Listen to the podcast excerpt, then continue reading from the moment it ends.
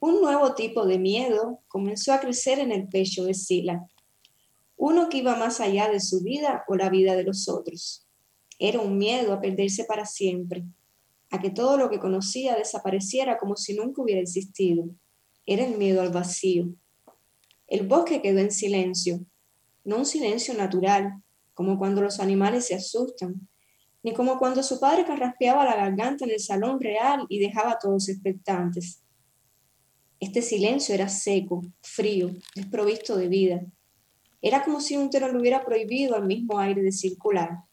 Y ella sabía que era para ella, para darle tiempo de ahogarse en sus pensamientos y dejar que las ideas se enredaran en su cabeza, de la misma forma que las enredaderas lo habían hecho sobre sus piernas hacía solo unos instantes.